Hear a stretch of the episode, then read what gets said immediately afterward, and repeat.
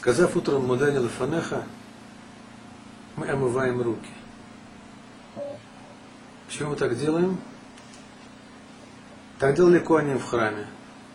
Так будут делать Куаним, потомки Аарона, в третьем храме. Еще одна причина. Когда мы спим, написано: сон – одна шестидесятая часть смерти. Поэтому, когда мы просыпаемся, силы нечистоты покидают наше тело, но остаются на кистях рук. Аллах запрещает пройти арбамот, примерно два метра, без омовения рук. Поэтому принято ставить около постели какой-то тазик, и в нем сосуд, из которого мы будем омывать, омывать руки.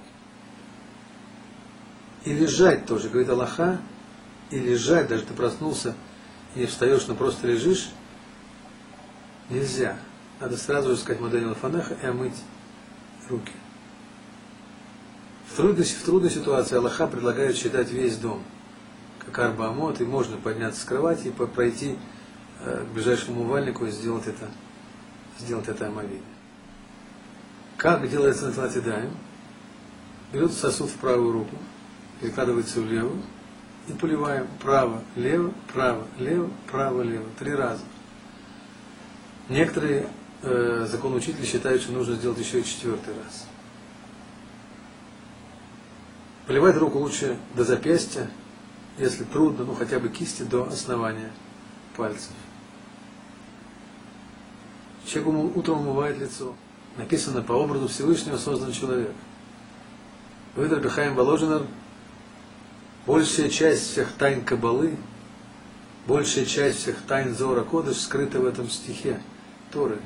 По образу Всевышнего создал он человека. Вода сливается в сосуд. И воду после Два Тедая нужно вылить в такое место, где не ходят люди. Этой водой нельзя пользоваться. В ней есть дух нечистоты, духовная нечистота.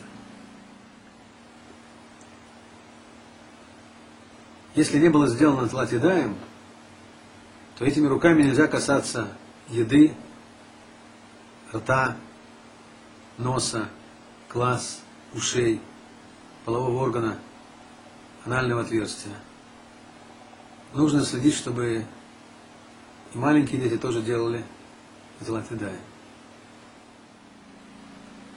Как делается на тела Тидаем?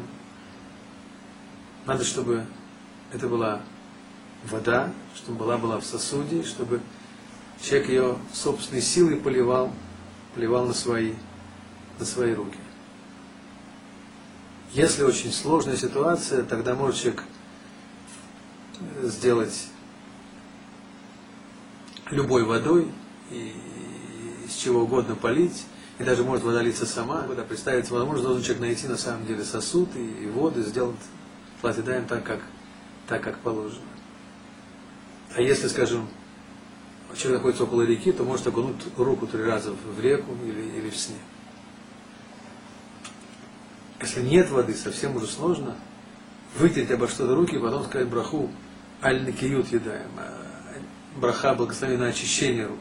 А потом, когда человек найдет и воду, и сосуд для правильного тела Тидаем, надо сделать тогда им как положено, только уже без благословения.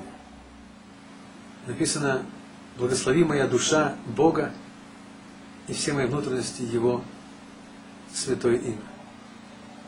Поэтому принято, на самом деле, это естественно, естественно физиологическая потребность человека утром пойти в туалет. Человек идет в туалет, а после этого выходит и говорит благословение Ашер Яцар. К нему обычно присоединяется благословение Элокай Нешама.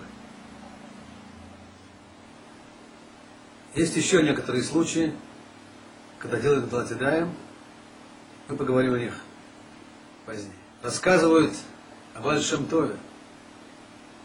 Однажды в субботу, перед третьей трапезой, перед тем, как омыть руки, он вдруг сказал своим ученикам: «Закатилась звезда западная, Что случилось? Спросили ученики. Что случилось, Ребе?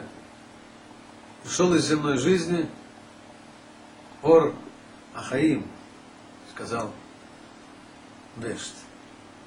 Как вы узнали, Ребе? Спросили ученики. Тайна на тела Тидаем. Тайна того, что происходит на самом деле в духовных мирах, когда еврей делает на тела Тидаем. Это тайна, сказал Бешт, открыта одному человеку в каждом поколении. Эта тайна была известна Ор ха-Хаим. Эта тайна сейчас открылась мне. В каждом действии, которое мы делаем, в каждой заповеди есть какой-то скрытый смысл, есть какая-то скрытая реальность. Как бы не хотелось любить прежний мир, там уже все полуразрушено, мое пространство сужено, но так же, как и у ребенка, перед появлением на свет.